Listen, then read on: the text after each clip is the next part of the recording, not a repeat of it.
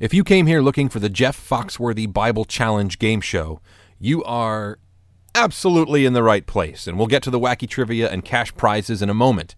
But in the meantime, welcome to Book.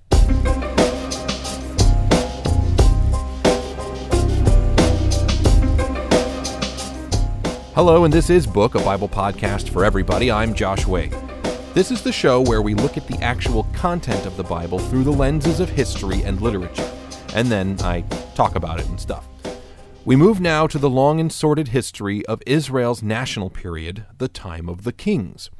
The primary literature from this period are two scrolls, Kings and Chronicles, which recount the days and deeds of Israel's rulers. They are each superficially divided into two parts, but they constitute complete works, and they both cover the same period of history. Now, this could easily devolve into the most boring podcast ever if we simply listed all the kings of Israel and their accomplishments, or failures, as the case may be. We're more interested in the historical context of these books than the historical content, and we're primarily concerned with the literary presentation. Why is this history collected and recounted in this way? Who is collecting and recounting it? What is the argument they are making? What did they leave in and what did they leave out? What's the argument they're making? Now, we don't often think about the Bible disagreeing with itself unless we're accusing it of misinformation or contradiction, but by allowing it to be heard for what it is a collection of ancient human literary witnesses to history and culture we find ourselves eavesdropping on some very interesting conversations indeed. Kings and Chronicles often regarded as little more than bloated and boring ancient record books, are actually a terrific example of a biblical disagreement. They provide a rare opportunity to look back at a single period of ancient history from two very different viewpoints. This is why we're going to look at Kings and Chronicles together in a compare and contrast type deal. Both scrolls narrate the time from the death of David until the exile the next major cataclysm in biblical history, and we'll have much more to say about that anon. There's a great deal of material that appears in both scrolls, often in the same or similar form, however. It's the differences and omissions which put the two books at odds. Kings and Chronicles are using the same data to tell two different stories. Both are concerned with the political and religious performance of the kings, but they employ different criteria and arrive at different conclusions. And when Assyria and Babylon come along and pull the rug out, they both face some harsh new realities with their own spin.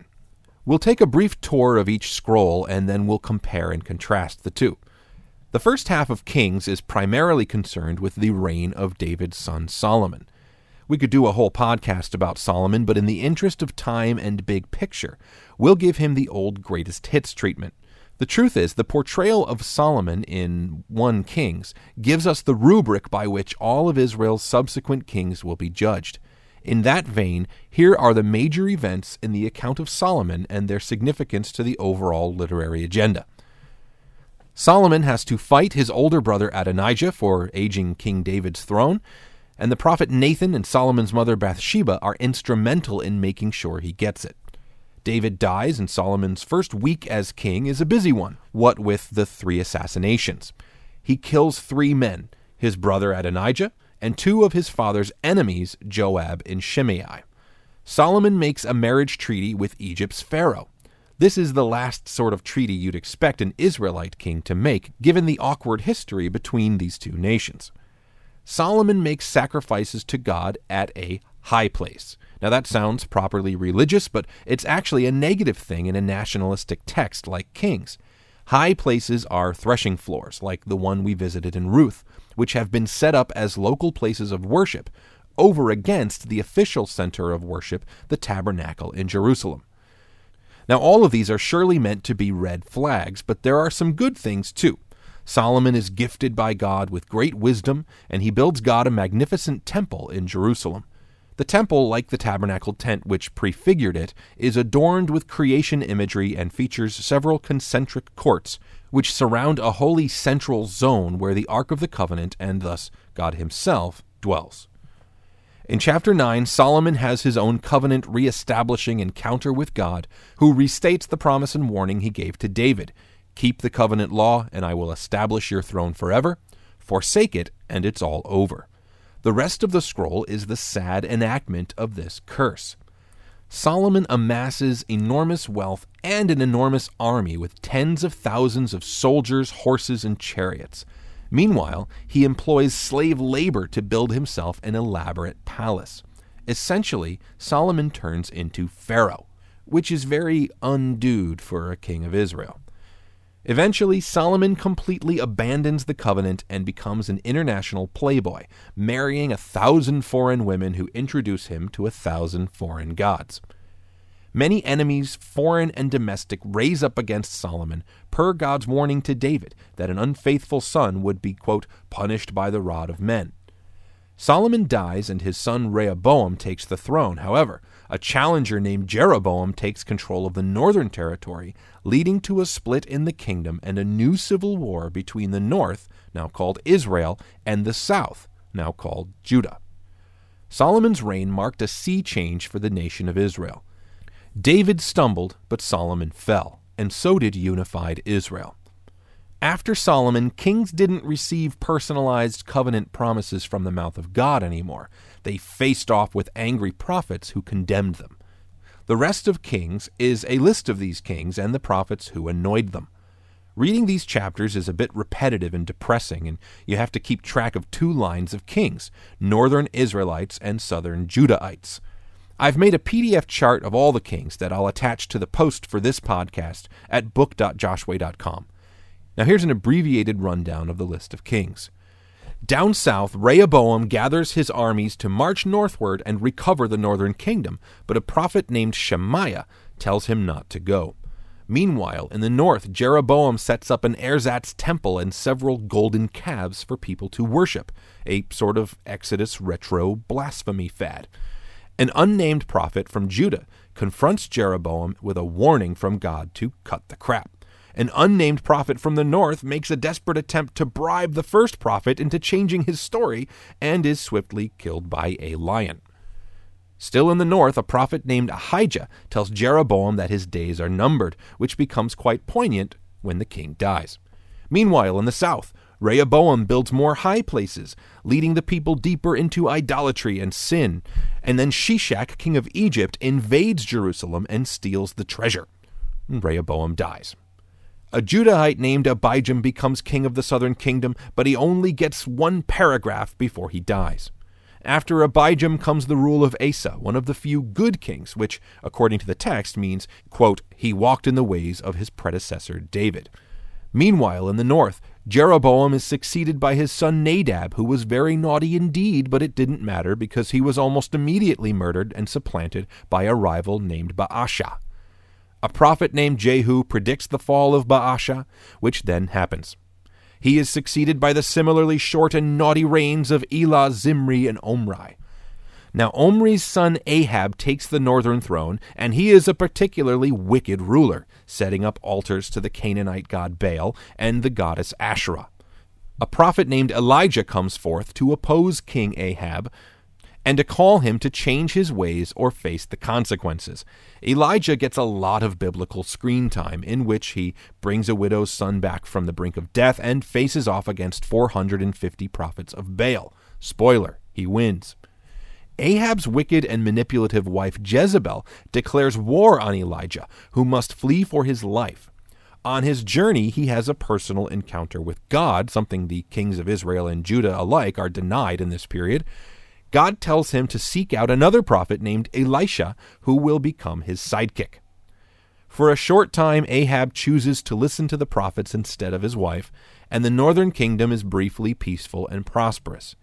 Eventually, however, Ahab's treachery catches up with him and he's killed on the battlefield.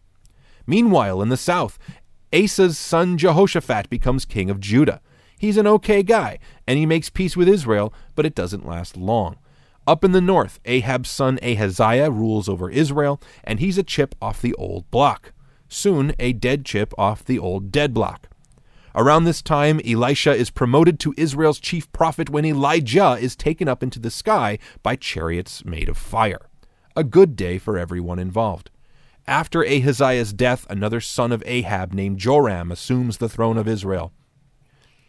At this point, Elisha has his own series of adventures as he performs miraculous signs and wonders in and around the kingdom of Israel. Meanwhile, in the south, Jehoram, the son of Jehoshaphat, reigns in Judah and ends the brief streak of royal righteousness. The text says he walked in the ways of the kings of Israel, which is about the worst insult this book has to offer. He quickly dies, as does the next king, his son Ahaziah, not to be confused with Israel's king Ahaziah. And back up north, Elisha anoints a young man named Jehu who cleans house in the kingdom of Israel by hunting down all of Ahab's descendants, including Jezebel, and wiping out the remaining prophets of Baal, which is fine and good, except that he rebuilds those golden calves and leads Israel astray, etc., until he dies. Meanwhile, in the south, Judah is briefly ruled over by its first and only queen, as Athaliah, the mother of the recently dead Ahaziah, seizes power.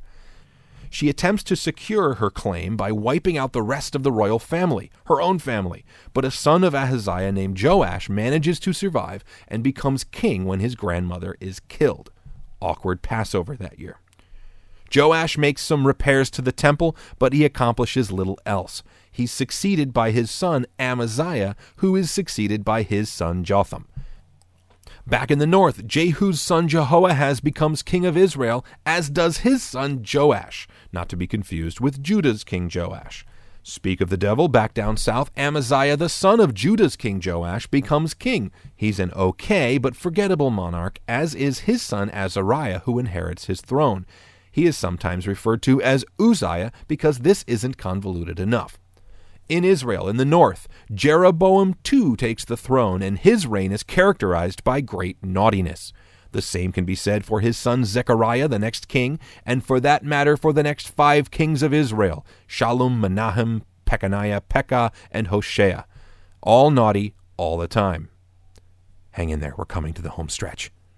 Meanwhile, in Judah, a notoriously wicked king named Ahaz comes to power, and some cataclysmic changes are about to devastate the twin kingdoms of Israel.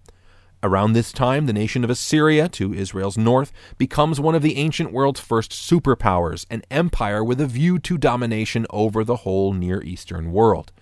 Israel and Judah, while often bullied by Assyria, don't consider invasion a real possibility or concern. Judah's king Ahaz is more worried about King Pekah of Israel and his allies, and so he makes a cowardly deal with Assyria's king, bribing him with Jerusalem's gold for protection and converting the temple into an Assyrian holy site. All of this incurs condemnation from a prophet named Isaiah, who will get his own episode of this podcast some other day. Not long after, Around 740 BCE, Israel's own tribute to Assyria is rejected, and the northern kingdom is utterly destroyed by that empire's armies, and thousands of Israelites are killed or dragged off into exile. That's it. No more kings in Israel. For practical purposes, no more Israel. Meanwhile, back in Judah, Hezekiah, the son of Ahaz, is king, He's a good king by the standard of the prophets, and while he fears the Assyrians, he listens to the prophet Isaiah. And as a result, Assyria is unable to capture Jerusalem, and the empire begins to crumble from within. Now, the fall of Assyria is good news indeed, but the void left by one empire is quickly filled by another. Babylon rises to power, and within Hezekiah's lifetime, they become a real nuisance. After Hezekiah, Judah is ruled by the remarkably idolatrous Manasseh and his similar son Amon. After Manasseh and Amon comes Josiah, a good king in the mold of David who enacts many reforms which prove to be too little too late. After Josiah's death, Judah is briefly ruled by his son Jehoahaz, who is swiftly kidnapped by Egypt's Pharaoh, who replaces him with another son of Josiah named Eliakim, who is Egypt's stooge. Pharaoh changes his name to Jehoiakim. Jehoiakim eventually becomes a stooge of Babylon's king Nebuchadnezzar, as does his son Jehoiachin. Now we come to the end, the end of Judah and the end of the kings. During the reign of Jehoiachin, around 597 BCE, the armies of Babylon march on Jerusalem and conquer it. Unlike Assyria, which doled out fire and destruction, Babylon has a smarter plan. They carry away Judah's best and brightest to Babylon, leaving the general population to remain in the homeland under the rule of a puppet king named Zedekiah. That is the data. Those are the kings of Israel and Judah, and those are the events which tragically and suddenly ended the national period and the monarchy. Nothing can be the same after this. Now, Kings doesn't end with a post game analysis or some explicit bit of commentary on what we've just read, but a few things are apparent from the presentation. For one thing, there really are no good kings, just kings who were more or less wicked than the others. After Solomon, God wouldn't even speak directly to the monarchs. He spoke through the prophets, the only real good guys in these accounts. And we can conclude with some certainty that the author or editors of Kings, most likely the prophets themselves, viewed the fall of Israel and the Babylonian exile as the direct result of the sinful activity of the kings. Kings is much more than a simple history book. It's a scathing expose of the government culprits responsible for plunging Israel into apostasy and exile, namely the kings themselves, who, despite their anointing to be the representative of the people, chose to ignore the prophets and seek their own agenda. Next, and finally, we turn to Chronicles. Now, don't fear. We don't need to do a play by play rundown of the entire book of Chronicles, since it's basically a truncated presentation of the same material we just saw in Kings. This has led many to disregard or dismiss Chronicles as a repetitive and unnecessary book. However, it's what's missing from Chronicles that gives it its unique value. Here's a brief comparison.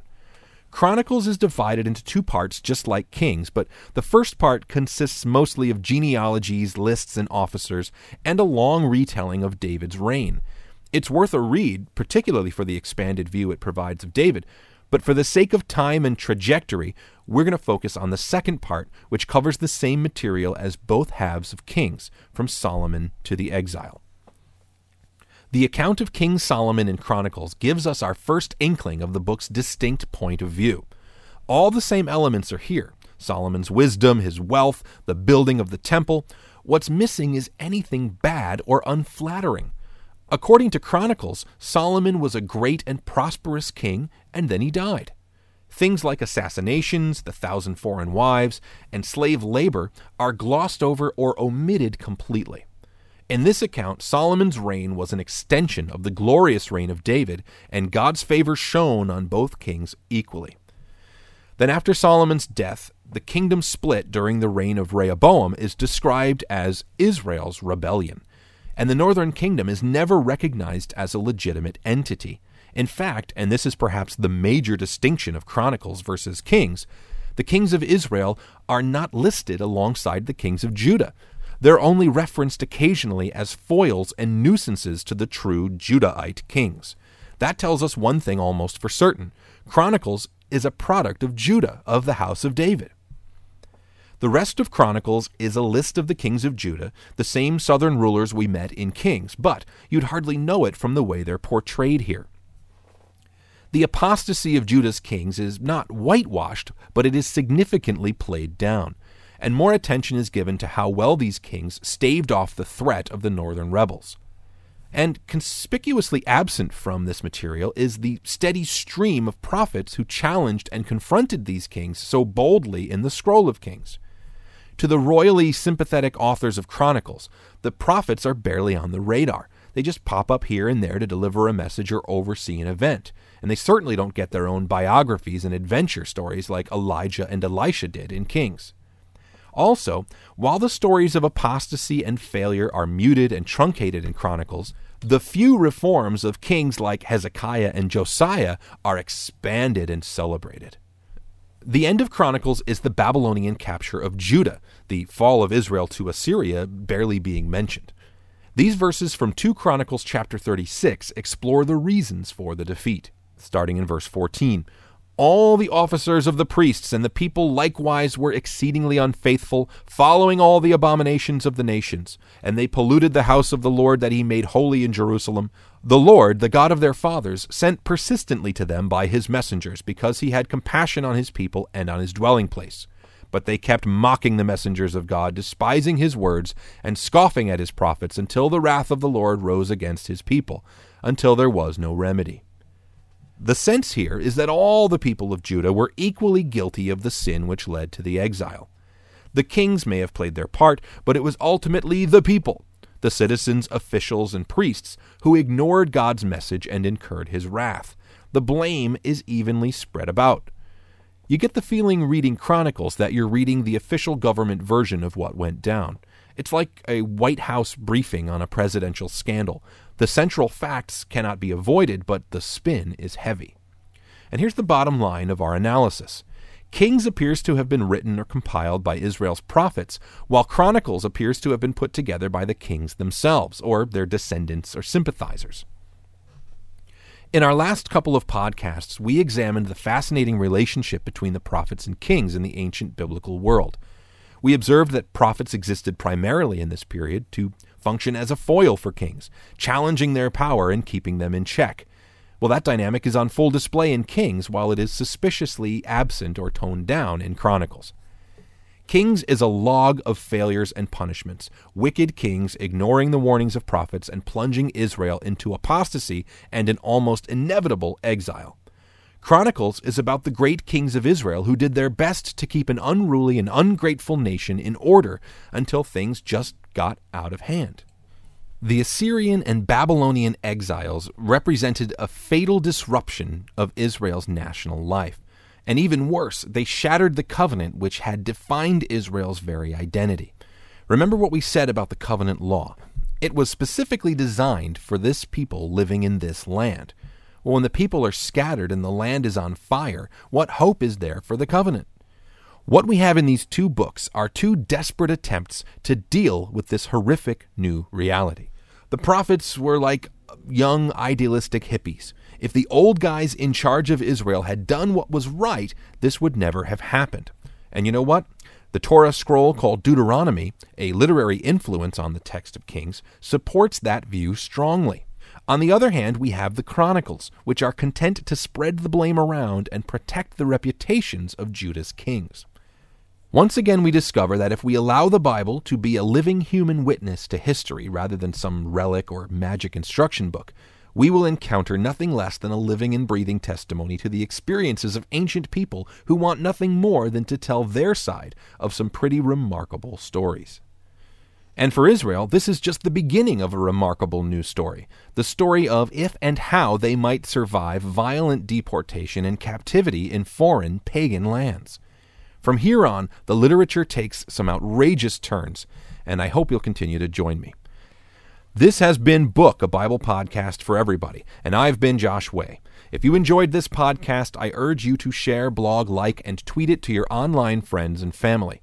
If you have any comments, questions, or constructive feedback, you can email me at book at joshway.com. You can also leave me a voicemail at 801 760 3013, and I'll try to answer it right here on the podcast. Read the book blog and find more content at book.joshway.com. That's going to do it for me, Bible pals. I will catch you next time.